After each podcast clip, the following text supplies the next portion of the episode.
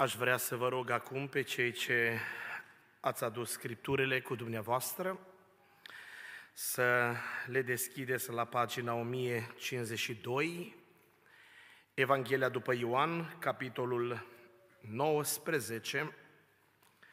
Voi citi de la versetul 17 și vom încheia cu versetul 30. Ioan, capitolul 19, de la versetul 17. Cu luare aminte să ascultăm al Domnului cuvânt. Iisus, ducându-și crucea, a ajuns la locul zis al căpățânii care în evreiește se cheamă Golgota. Acolo a fost răstignit și împreună cu el au fost răstigniți alți doi, unul de o parte și altul de alta, iar Isus la mijloc. Pilat a scris o însemnare pe care a pus-o deasupra crucii și era scris Iisus din Nazaret, împăratul iudeilor. Mulți din iudei au citit această însemnare pentru că locul unde fusese răstignit Iisus era aproape de cetate. Era scris în evreiește, latinește și grecește. Preoții cei mai de seamă ai iudeilor au zis lui Pilat, nu scrie împăratul iudeilor, ci scrie că el a zis, eu sunt împăratul iudeilor. Ce am scris, am scris, a răspuns Pilat. Ostașii, după ce au răstignit pe Iisus, i-au luat hainele și le-au făcut patru părți, câte o parte pentru fiecare ostaș. I-au luat și cămașa, care n-avea nici o cusătură, ci era dintr-o singură țesătură de sus până jos. Și au zis între ei să nu sfâșiem, ci să tragem la sorța cui să fie. Aceasta s-a întâmplat ca să se împlinească Scriptura care zice, și au împărțit hainele mele între ei și pentru cămașa mea au tras la sorți. Iată ce au făcut ostașii. Lângă crucea lui Isus stătea mama lui și sora mamei lui, Maria, nevasta lui Clopa și Maria Magdalena. Când a văzut Isus pe mama sa și lângă ea pe ucenicul pe care îl iubea, a zis mamei sale, Femeie, iată fiul tău. Apoi a zis ucenicului, iată mama ta. Și din ceasul acela, ucenicul a luat-o la el acasă. După aceea Iisus, care știa că acum totul s-a sfârșit, ca să împlinească Scriptura, a zis, mie sete. Acolo era un vas plin cu oțet. Ostașii au pus într-o ramură de isop un burete plin cu oțet și l-au dus la gură. Când a luat Iisus oțetul, a zis, s-a isprăvit. Apoi și-a plecat capul și și-a dat Duhul. Amin. Vă mulțumesc, vă rog să vă reașezați.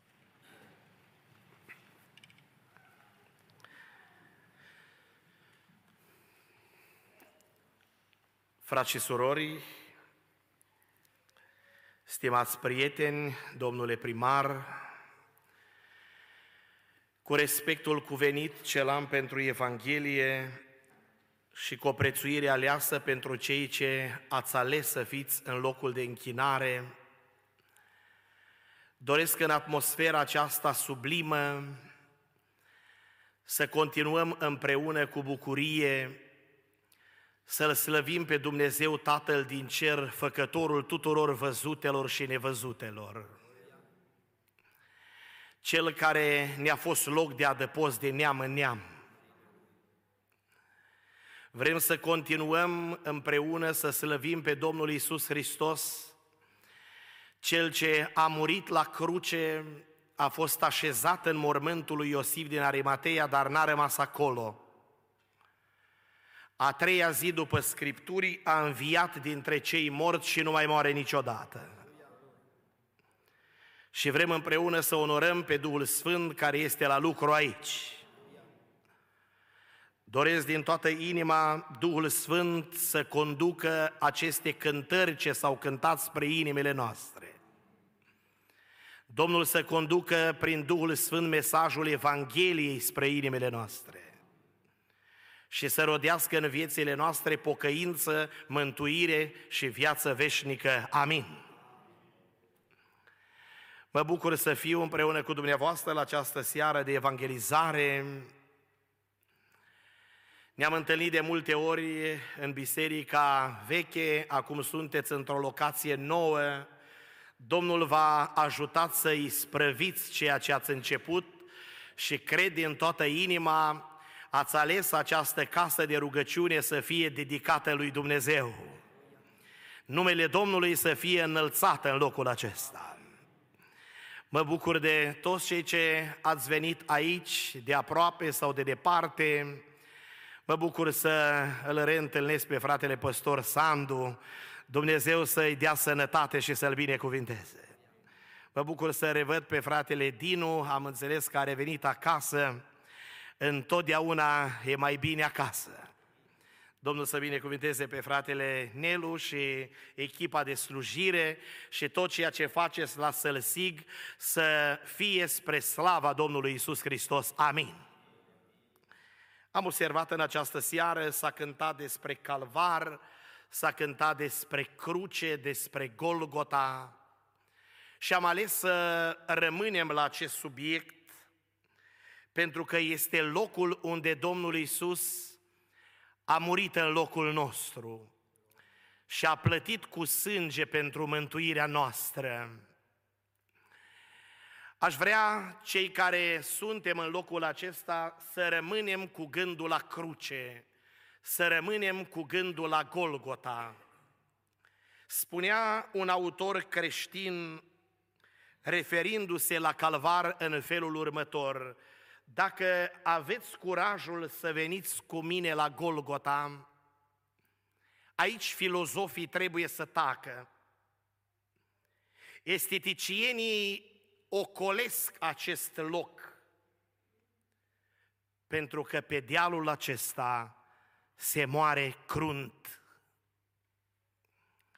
Vreau în această seară, dragii mei, uitându-ne în pasajul ce l-am citit să observăm ce s-a întâmplat cu 2000 de ani în urmă la cruce. Am observat că împreună cu Domnul Isus, ce urma să fie răsticnit pe dealul căpățânii, au venit la Golgota soldații, a venit la Golgota un sutaș, un centurion roman care conducea execuția. Au venit la cruce preoții și o mulțime de oameni să asiste la cea mai mare dramă a istoriei umanității. În cea mai neagră zi a istoriei Vreau să vă spun, dragii mei, cei ce s-au adunat la cruce pot fi împărțiți în câteva categorii. De aceea mesajul din această seară aș vrea să-l intitulez așa, categorii de oameni la crucea lui Hristos. Într-una din aceste categorii ne așezăm și noi. Noi alegem în ce categorie vrem să fim. Și vreau să spun în această seară, de la începutul mesajului, de alegerile ce le facem noi aici pe pământ, de modul cum ne raportăm la crucea lui Hristos, va fi veșnicia noastră. Permiteți-mi pentru început să vă amintesc aceste categorii pentru ca apoi să ne oprim la fiecare în parte. Voi aminti trei categorii. Mai întâi, categoria oamenilor care au venit la cruce cu un mesaj. Și vom vedea ce mesaj au adus. Apoi vom vorbi despre oamenii care au venit la cruce cu o misiune. și vom vedea ce misiune au avut. Pentru că în cele din urmă să ne uităm la oamenii care au venit la cruce cu o mărturie și vom vedea ce mărturie au adus. Dar nu uitați, noi alegem de care parte a baricadei vrem să fim. Oamenii care au venit la cruce cu un mesaj. Și când amintesc această categorie, i-aș aminti pe preoți, i-aș aminti pe cei care s-au unit cu ei să strige răsticnește-l, răsticnește-l, vrem moartea lui. Uitați-vă ce ne spune Apostolul Iubirii în același capitol 19 de la versetul 14. Aici e prima categorie. Oamenii care au venit la cruce cu un mesaj, dar mesajul lor n-a fost mesajul vieții, Rețineți, mesajul lor a fost mesajul morții. Uitați-vă ce spune Ioan. Era ziua pregătirii Paștilor, cam pe la ceasul al șaselea. Pilat a zis iudeilor, iată împăratul vostru. Dar ei au strigat. Au avut un mesaj. Ial, ial, răsticnește-l. Pilat, care era al șaselea dregător peste Iudeia, ar fi vrut să-l apere. A constatat că nu are nicio vină. Să-l răsticnesc pe împăratul vostru, le-a zis Pilat. Preoții cei mai de seamă au răspuns, noi nu avem alt împărat decât pe cezarul. Atunci l-a dat în mâinile lor ca să fie răsticnit. Au luat deci pe Iisus și l-au dus să-l răsticnească. Asta e prima categorie. Oamenii care au venit la cruce cu un mesaj. Oamenii care au început să strige. Oamenii care în efervescența lor și în mintea tulburată de păcat au început să strige, să urle până la delir. Răsticnește-l. Vrem moartea lui. Aceiași oameni care cu o săptămână în urmă la Flori strigau altceva. Când Iisus intra în Ierusalim călare pe măgărușul acela, își aruncau hainele înaintea lui și ramuri de finici și au început să strige, Osana, binecuvântat e împăratul ce vine în numele Domnului. Și după o săptămână, aceiași oameni strigă altceva. Ce ușor e pervertită mintea omului de păcat. Preoții au reușit să influențeze mulțimile și au determinat să strige, cereți moarte! Rabinul din Nazaret era prea obraznic în mintea lor, prea nu respecta legea. Prea își permitea să facă vindecări în sabat prea nu ținea tradițiile și obiceiurile lor și au început să strige moarte. Au început să strige, să lovească, să-L scuipe în față pe Dumnezeu. Că Cel ce murea la cruce era Dumnezeu adevărat din Dumnezeu adevărat. Dacă cineva i-ar fi oprit din strigătele lor și uh, i-ar fi întrebat, voi de ce ați venit la cruce? Ar fi spus, noi am venit la cruce să strigăm, să urlăm, să țipăm, să cerem moartea lui Isus din Nazaret. Pilat a întrebat într-o zi când l-a judecat, dar ce rău a făcut? De ce să răstignesc? Ce capete de acuzare să-i aduc? N-avea cu ce să-l învinuiască. Acum l-au învinuit pe Pilat că nu-i loial cezarului de la Roma. Tare îl mai iubeau evrei pe cezar, nu? Pe romanii care cotropiseră Palestina. Ba, i-au zis lui Pilat într-o zi, dacă dai drumul la omul ăsta, nu ești prieten cu cezarul. Pentru noi Pilat e simplu. Am scris o scrisoare la Roma și ești destituit. Dacă dai drumul la omul acesta, tu nu ești prieten cu cezarul, atunci ce să facem? Strigați moarte! Poate în seara asta, când amintesc această categorie, vor fi persoane aici care vor zice, noi în categoria asta nu suntem. Dar ascultați-mă, dragii mei, frați și surori, prieteni dragi, toți de aici ne facem vinovați de moartea lui Isus Hristos de la cruce. Hristos n-a murit doar pentru Baraba, pentru criminalul acela. Hristos n-a murit doar pentru contemporanii săi, doar pentru ucenici, a murit pentru noi toți.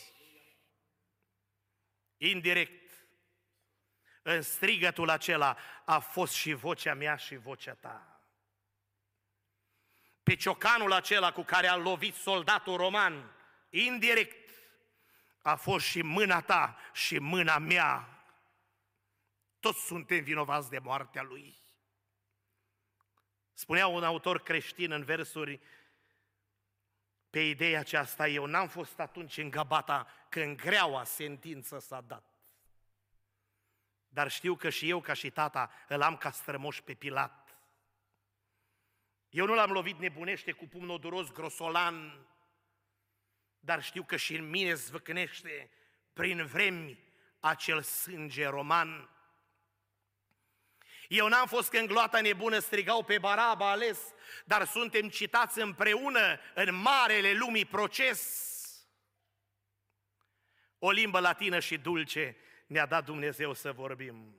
Ca scrisul de atunci de pe cruce, ușor să putem să-l citim.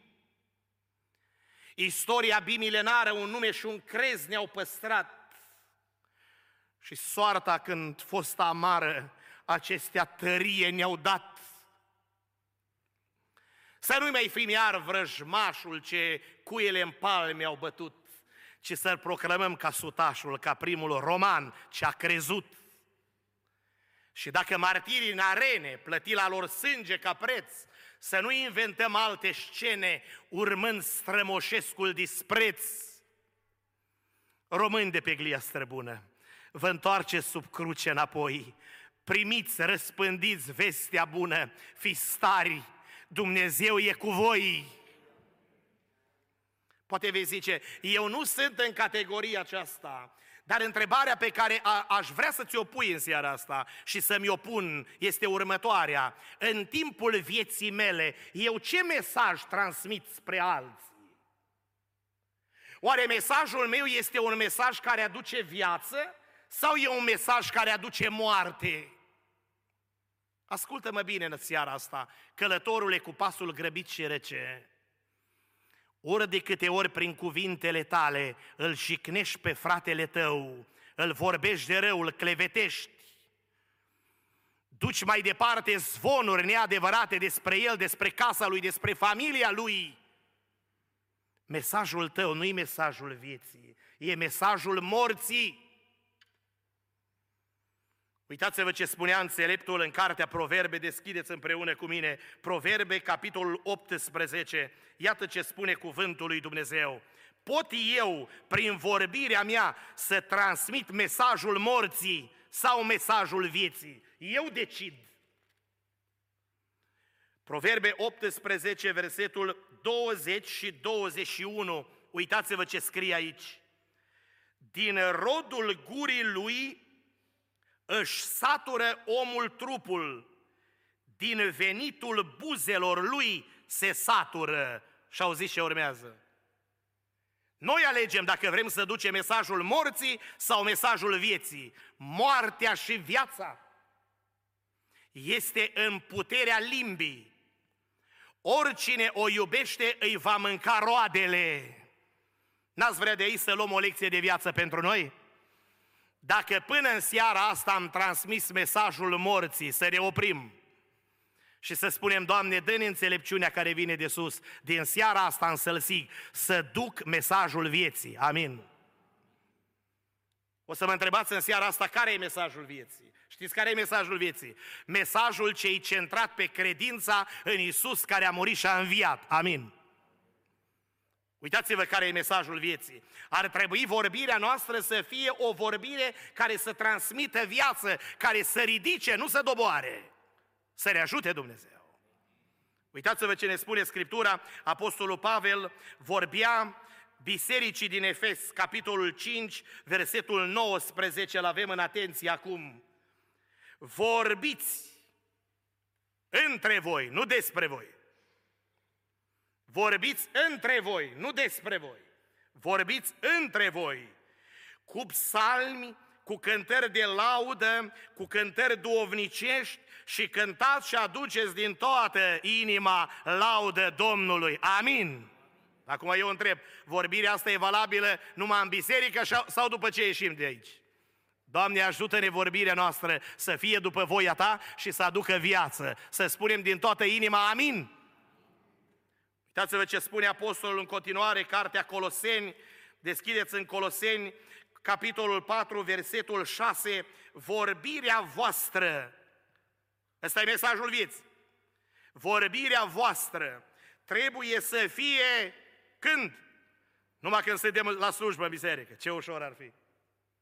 Să ne fotografieze Domnul numai când suntem aici. Să contabilizeze Domnul în cer numai ce spunem aici. Dumnezeu are în evidența Lui toate cuvintele ce le rostim. Psalmul 139 spune că știe când stăm jos și când ne ridicăm. De departe ne pătrunde gândul și mai știe ceva. Nu mi-ajunge cuvântul pe limbă și tu îl știi?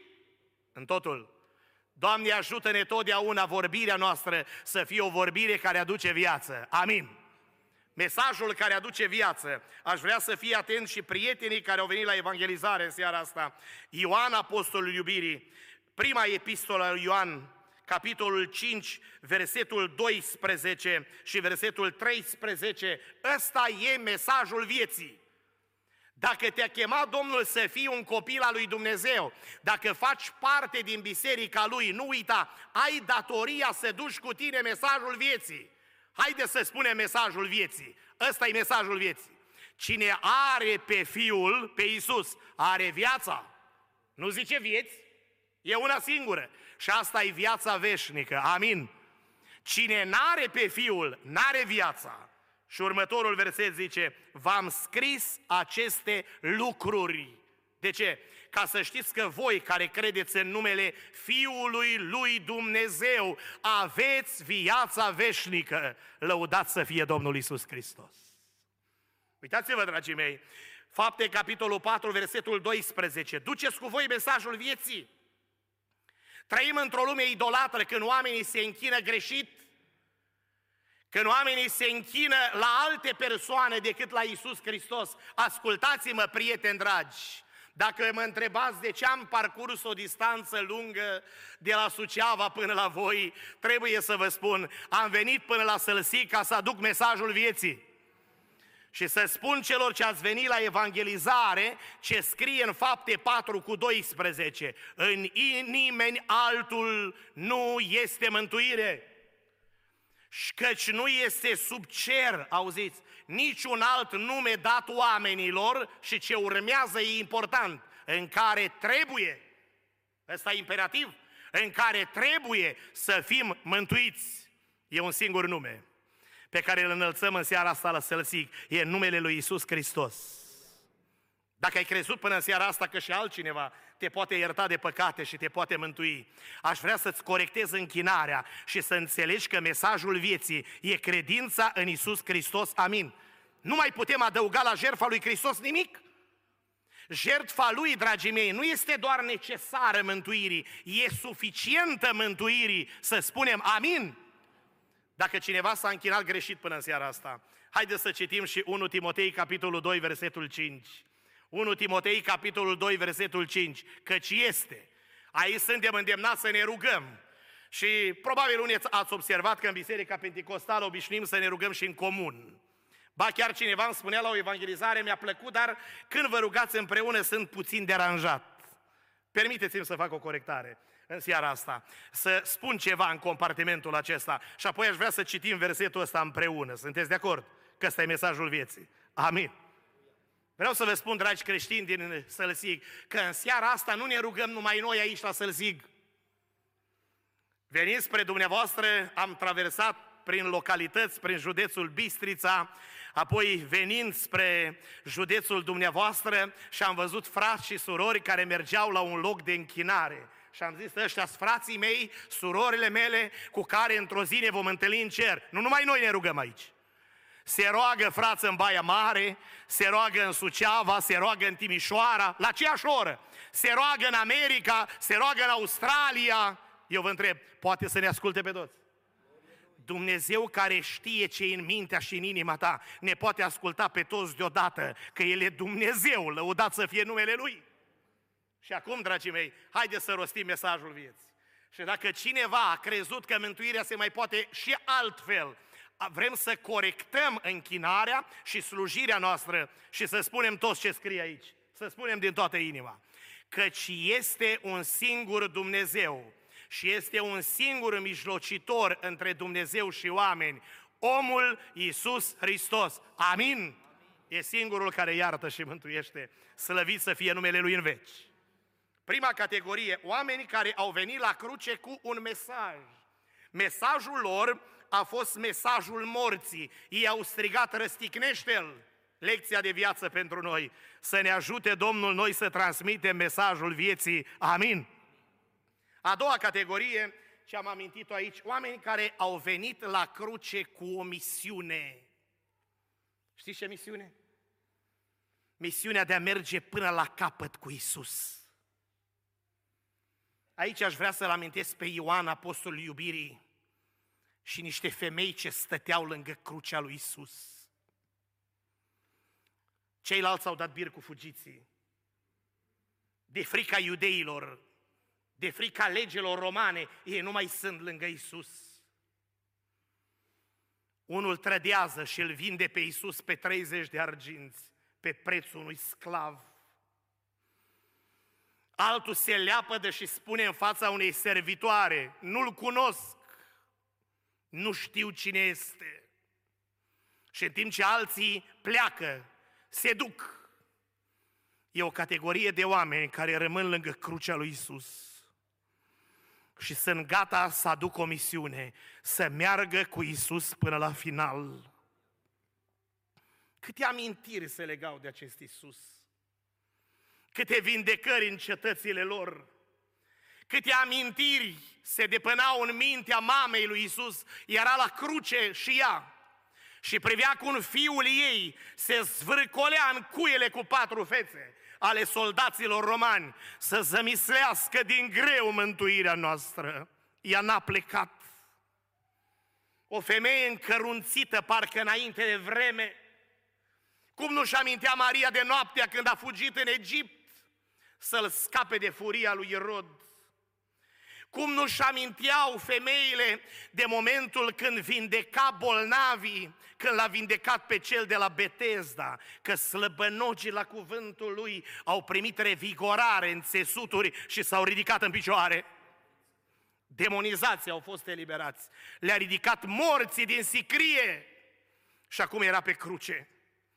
În timp ce alții fug, lângă cruce e o categorie de oameni recitesc versetul 25 din Ioan 19. Uitați-vă ce scrie aici, copii.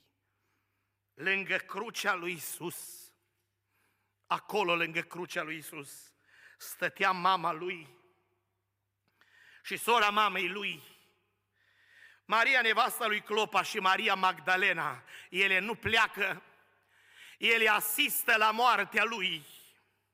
Știți, pentru cei care rămân lângă El până la final, Iisus Hristos mai are un cuvânt de spus.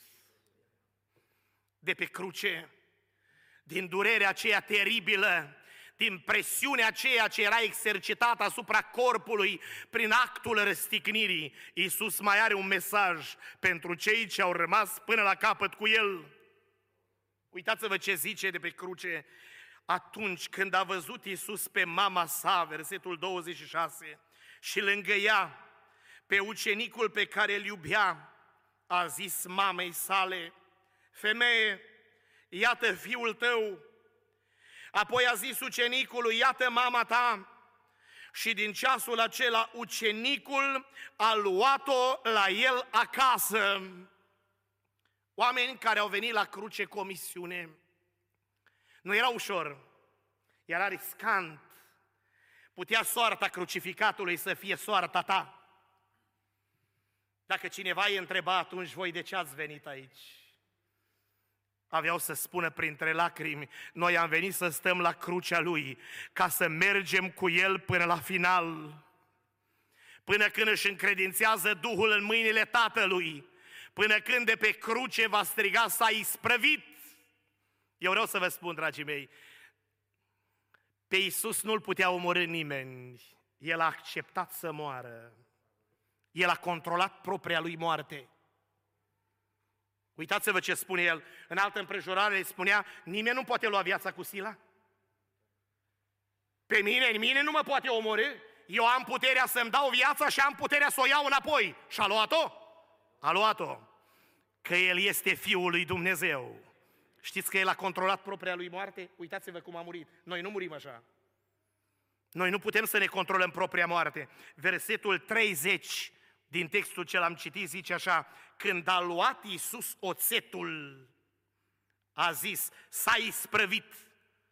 În limba greacă termenul acesta este tetele stai, care înseamnă realizat pe deplin. Strigătul acela, dragii mei, ce l-a avut Iisus la cruce când a zis s-a isprăvit, nu-i strigătul unui om înfrânt, e strigătul unui biruitor. Eu am realizat pe deplin mântuirea voastră. Și uitați-vă cum moare. Și-a controlat propria moarte, zice. Apoi și-a plecat capul și și-a dat Duhul. Noi nu murim așa. Mai întâi ne dăm Duhul și apoi plecăm capul. Dar el și-a controlat propria moarte. Apoi și-a plecat capul. A acceptat să moară de dragul nostru. Și apoi și-a dat Duhul. Oameni care au venit la cruce comisiune să transmită celor de atunci, contemporanilor lor, dar să transmită peste viacuri și creștinilor din 2022 și celor din Sălzig, cu Isus până la final. Amin. N-ați vrea să fim în categoria asta? Coriștii ce zic? Ați vrea cu Isus până la final? Doamne ajută-ne până la final! Frații în vârstă de aici, să mergem cu Isus până la final! surorile în vârstă să mergem cu Isus până la final, tinerii să mergem cu Isus până la final. Pot eu să zic că cei tineri, frate, pentru noi mai este vreme. Venind spre dumneavoastră, am oprit puțin în localitatea Retiag, din județul Bistrița. Azi noapte la ora 3, un băiat din Suceava care venea la o căsătorie, Nati Drăgoi. Nu știm ce a fost a pierdut controlul asupra volanului și în urma unui tragic accident s-a stins la 23 de ani. Biserica Filadelfia din Suceava e greu încercată. Dimineața în Biserica Elim am provocat biserica să ne rugăm pentru mama asta încercată greu. 23 de ani, nu știm când se termină viața. Spuneam fratelui Nelu aici, ultimele săptămâni au fost încărcate cu înmormântări, mai mult tineri, băieți și fete care au plecat de vreme. Un băiat de 14 ani, în urma unui cancer ce s-a declanșat doar cu câteva luni în urmă, un cancer ce a dat metastaze, s-a terminat călătoria lui Ionatan în localitatea Iazlovăț o soră de 46 de ani la bivolărie, 55 de ani la rădăuți, sunt înmormântări la care am participat recent, parcă nu mai mor bătrâni. Un bărbat tânăr la 49 de ani în localitatea Grănicie, județul Suceava. Ce repede se termină viața! Știți ce zic? Indiferent la ce vârstă suntem, haide să spunem în seara asta, cu Isus până la final. Ajută-ne, Doamne!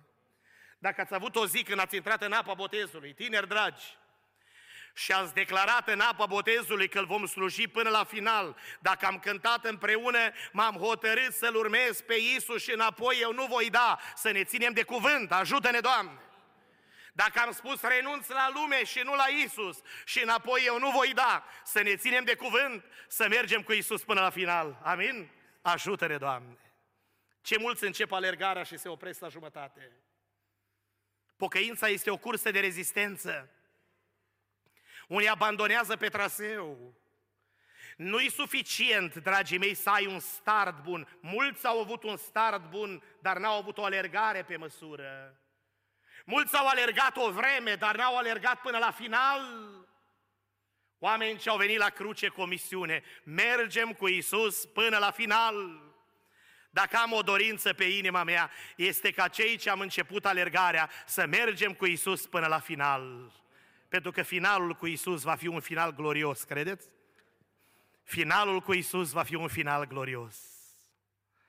Spunea fratele Richard Vurban când a fost condamnat la, 40, la 14 ani de temniță grea. Era tânăr atunci, când i s-a rostit sentința, în sala de judecată era și soția lui Bina și din boxa acuzațiilor s-a uitat la ea și a zis, Sabina, s-ar putea aici pe pământ să nu ne mai vedem. Cei care ascultau n-au înțeles că limbajul cerului e greu de înțeles. Richard Vurban, fiind evreu, spunea că se trăgea din seminția lui Beniamin. S-a uitat la soția lui în sală cu ochii înlăcrimați și a zis, Sabina, la porțile împărăției lui Dumnezeu va fi aglomerat. Aș vrea să ne dăm întâlnire la poarta lui Beniamin. Și soția a răspuns, da, Richard, la poarta lui Beniamin. Eu știu, dragii mei, că întâlnirea cu Domnul va fi o întâlnire glorioasă, de aceea merită să mergem cu El până la capăt. Și când ne scoate din lumea spațiului și a timpului, indiferent când terminăm alergarea, să putem continua pe plaiurile eterne în cer, ajută-ne, Doamne! La cele porți ale noului Ierusalim să ne întâlnim și noi, să ne ajute Dumnezeu. Oameni și au venit la cruce cu un mesaj. Mesajul lor a fost mesajul morții. Mesajul nostru să fie mesajul vieții. Prin credința în Isus Hristos. Amin.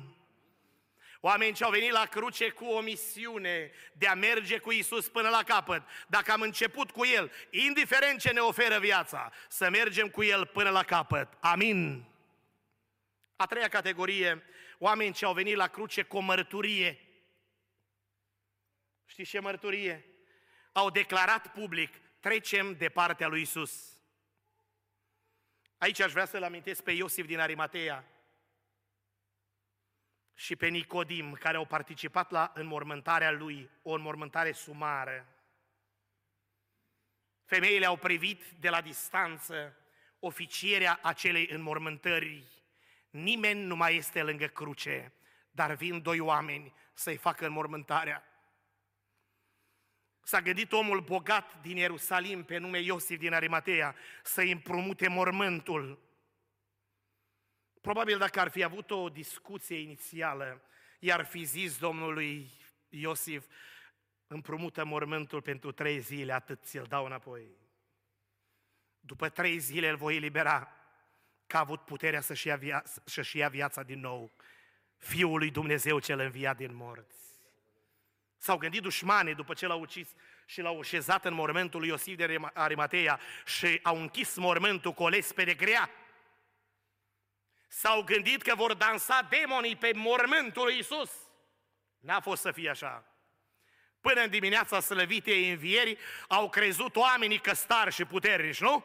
Preoții, Ana și Caiafa. Pilat din pont a zis, mie nu vorbești. Tu nu știi că am puterea să te răsticnești și am puterea să-ți dau drumul. Până în dimineața învierii au crezut că ei stari. Învierea lui Hristos a demonstrat că Dumnezeu e tare. Vă imaginați ce a fost în noaptea aceea? Ce a fost în dimineața aceea? O gardă romană păzea un mormânt. Ați mai văzut așa ceva? S-au dus și au zis, dă-ne o strajă, vrem să păzim mormântul, vrem să păzim un mort. Și Pilat le-a zis, duceți-vă și păziți cum puteți. S-ar putea să nu puteți. Și n-au putut. N-auzeai nimic atunci, doar pasul cadențat al soldaților romani. Dar Dumnezeu trebuia să demonstreze în istorie că e puternic. A trimis un înger până pe planeta Terra El a venit cu adresă exactă până în Palestina de atunci, în grădina mormântului, la groapa lui Iosif din Arimatea, unde zăcea trupul lui Isus. Îngerul a primit o misiune specială, te duci până pe Tera și dai la o parte o piatră și atât, stai pe ea. Înfățișarea lui era ca fulgerului și îmbrăcămintea era albă ca zăpada. Nu a dat piatra la o parte îngerul să poată învia Hristos, nu. Să poată intra oamenii, să vadă mormântul gol. Dumnezeu din cer a decis să miște pământul pe scara Richter. A fost un cutremur de pământ. Hristos a înviat din morți cu moartea pe moarte călcând și celor din, din morminte viață dăruindu-le și e viu în vecii vecilor. Slăvit să fie Domnul! Nu se merită să trecem de partea Lui. Uitați-vă ce face Iosif din Arimatea, uitați-vă ce face Nicodim. Cândva l-au întâlnit în viață. Rețineți, dragii mei, că oamenii ăștia n-au făcut parte din grupul restrâns al ucenicilor. Alții declarau, mergem cu tine în temniță la moarte și nu mai sunt aici. Uitați-vă, doi oameni care au avut o mărturie la cruce, au declarat acolo, noi trecem de partea lui Isus. Tu, Iosif, care l-ai căutat pe ascuns, tu, Nicodim, care ai venit să-i pui întrebări noaptea, să nu te vadă nimeni? Oamenii ăștia au declarat în fața tuturor, uitați-vă ce face Iosif. Acum nu mai este pe ascuns. Ioan, capitolul 19, versetul 38. N-am citit, dar citim acum. Uitați-vă ce scrie aici. După aceea, după aceea, Iosif din Arimateia, care era ucenic al lui Isus, dar pe ascuns, acum nu mai e pe ascuns, acum e pe față. Acum trece de partea lui Isus de frica iudeilor, acum se duce la Pilat. A rugat pe Pilat să-i dea voie să ia trupul lui Isus de pe cruce și Pilat i-a dat voie. El a venit și a luat trupul lui Isus să-l vadă toți. De ce Iosif? Se declară în fața tuturor, am trecut de partea lui.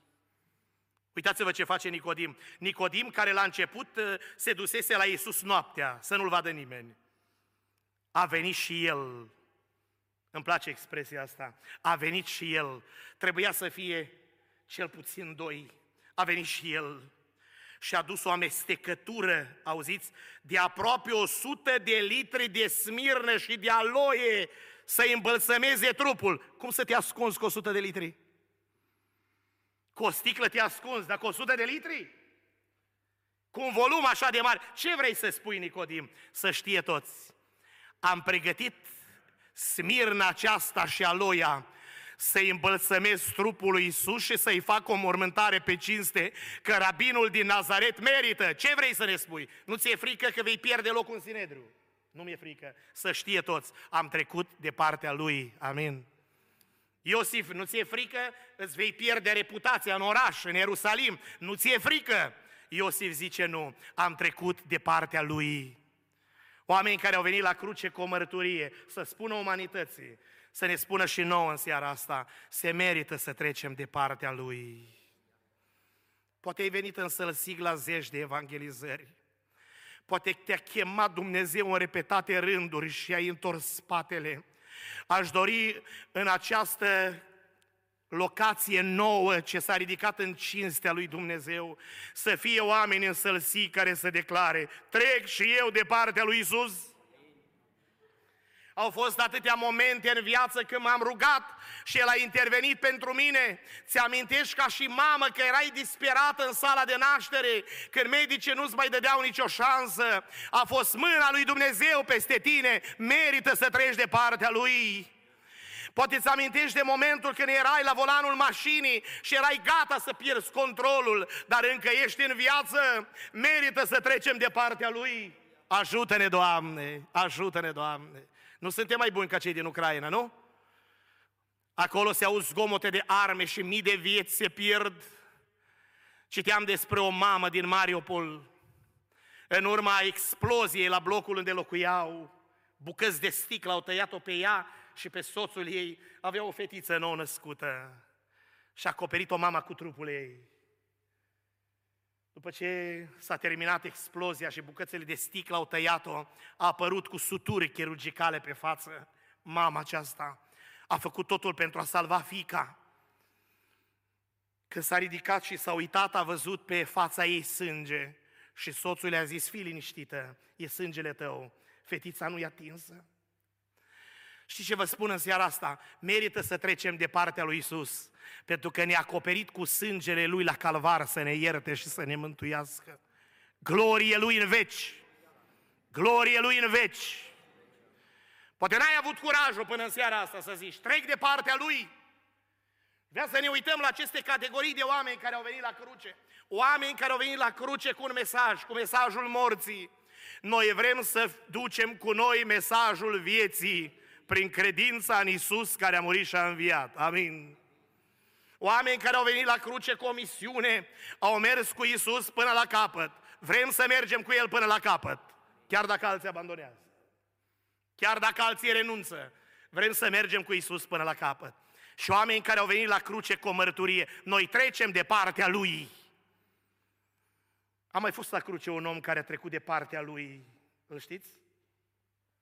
Nu-i știm numele, dar Biblia zice că era un tâlhar, tâlharul ce l-a mântuit Hristos.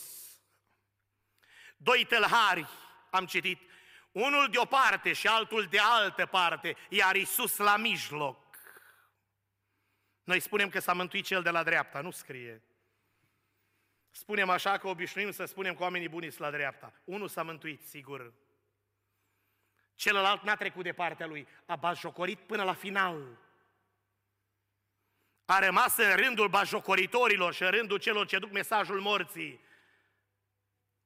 Uitați-vă amândoi la distanțe aproximativ egale de Hristos care murea. Unul se pierde, altul se mântuiește. Tălharul care s-a mântuit a făcut rugăciunea vieții lui. Nu mă întrebați să vă spun dacă s-a mai rugat până în ziua aceea sau nu. Nu știu. Dar probabil a auzit de Isus. Probabil a auzit de minunile lui. L-a înfruntat pe celălalt tâlhar și a zis, ascultă-mă, tu nu te temi de Dumnezeu? Noi merităm să primim sentința asta pentru fără de legile noastre. Dar omul ăsta, ăsta de la mijloc, nu-i colegul nostru. Ăsta n-a făcut niciun rău și a făcut rugăciunea vieții lui. Știți ce a declarat pe cruce? Trec de partea lui. O zis, adu-ți aminte și de mine, Doamne, când vei veni în împărăția Ta. Dar ce crezi tu în tâlhar? Eu cred că tu ai o împărăție, tu ești rege. Ai o împărăție, i-a spus lui Pilat, o împărăție ce nu-i din lumea asta. Împărățiile terestre trec, împărăția lui rămâne pentru eternitate. Adu-ți aminte și de mine când vei veni în împărăția ta. Știți că Domnul i-a dat mai mult decât a cerut. Știți că i-a dat mai mult decât a cerut. El a zis, adu-ți aminte, când s-or citi cărțile alea, știi ce te rog? Nu mă uita. Să mă citești și pe mine. Și Domnul i-a zis, îți dau mai mult decât ai cerut. Noi de azi înainte nu ne mai despărțim niciodată. Azi vei fi cu mine în rai. Dacă ești gata să treci de partea Lui, ascultă-mă, când se termină totul pe pământul acesta, după ce treci Iordanul morții, treci și tu împreună cu El în veșnicie. Să ne ajute Domnul să ajungem acolo. În ce categorie vrei să fii? Citeam o relatare ce s-a întâmplat în anul 1912, când s-a scufundat Titanicul, tragedia de pe Atlantic, sute de persoane care s-au pierdut în adânc, vasul imens ce călătorea cu viteză record prin apele Atlanticului spre New York, a lovit un iceberg, un munte de gheață și a început să se scufunde. Când vasul, vasul Carpatii a fost anunțat să vină și când bărcile de salvare au început să vină spre vasul imens ce se scufunda, pe puntea vasului imens, pe Titanic, a fost văzută o mamă ce avea lângă ea băiețelul de cinci ani. Și mama, cu disperare, înfrigurată în noapte, a strigat către cel ce conducea embarcațiunea la barca ce a ajuns la Titanic, Domnule marinar, salvați-ne și pe noi, luați-ne și pe noi în barcă. Și omul a răspuns, Doamnă, în barcă este loc pentru o singură persoană, atât. Decideți. Și mama a mai strâns odată băiatul la piept și l-a mai sărutat odată. Și a zis marinarului, luați-l pe el, rămân eu. Când barca se depărta de Titanic, mama a mai strigat odată și vocea ei a fost auzită cu reverberație în noapte. Domnule marinar, te mai rog ceva, te rog nu uita. Când ajungi de partea cealaltă, pe malul celălalt, acolo așteaptă soțul meu, tatăl băiatului. Te rog nu uita să-i spui ceva, spune-i ceva, ce să-i spun? Spune-i că am ales să mor eu, să trăiască el. Nu uita, nu uita! Frați și surori, prieteni din Sălsig, noi ne vom apropia de final, vom încheia cu rugăciune, dar aș vrea să nu uităm cu 2000 de ani în urmă, când puntea acestei lumi cobora în adânc, și noi eram condamnați la moarte eternă. Hristos a coborât din cer și a murit la cruce și a zis, Tată, iartă că nu știu ce fac. Mor eu să trăiască ei. Accept eu moarte de cruce să fie salvați ei. Dacă am o dorință în seara asta, dorința mea este ca Domnul să mântuiască localitatea voastră. Domnul să mântuiască România. Domnul să se îndure de Ucraina să readucă pacea în țara aceasta și vremuri de normalitate. Frate care a predicat în biserica din Suceava în limba rusă, fiind tradus pentru noi, ne spunea fratele Vasile, care venea din zona războiului, peste 60 de case de rugăciune au fost bombardate și distruse. Voi ați făcut o casă de rugăciune frumoasă și în liniște și pace suntem la evangelizare. Merită să slujim până la final? Și dacă sunt persoane care n-au trecut de partea Lui, fie seara asta o seară când să trecem de partea Lui. Și vrea să ne rugăm în direcția aceasta. Dacă aveți copii nemântuiți, băieți și fete care nu ascultă, care s-au depărtat și s-au dus în lumea largă, să-i spunem, Doamne, întoarce-i înapoi, te rog în seara asta. Ajută-i și pe ei să treacă de partea ta. Rugați-vă pentru vecinii voștri, pentru frații voștri, pentru rudele voastre. Doamne, ajută-i să treacă de partea ta când se va termina viața aici, să ne treacă pe țărmul veșniciei pe toți. Ce frumoasă va fi ziua aceea! Ce frumoasă va fi întâlnirea aceea când vom uita pentru totdeauna de pământ, cu lacrimi, cu războaie, cu cimitire, cu boli incurabile, o bucurie veșnică ne va încununa capetele și vom fi cu Isus Hristos o veșnicie și îl vom slăvi pe Cel ce a murit și a înviat pentru noi. Vă invit să ne ridicăm pentru momentele de rugăciune, să mulțumim Domnului pentru părtășia avută și să ne rugăm ca Domnul să mântuiască suflete în localitatea Sălsig, să atingă inimi prin Evanghelie și să-i ajute pe cei ce au stat departe de crucea Lui să treacă de partea Lui. Ne rugăm. Te slăvim, Doamne!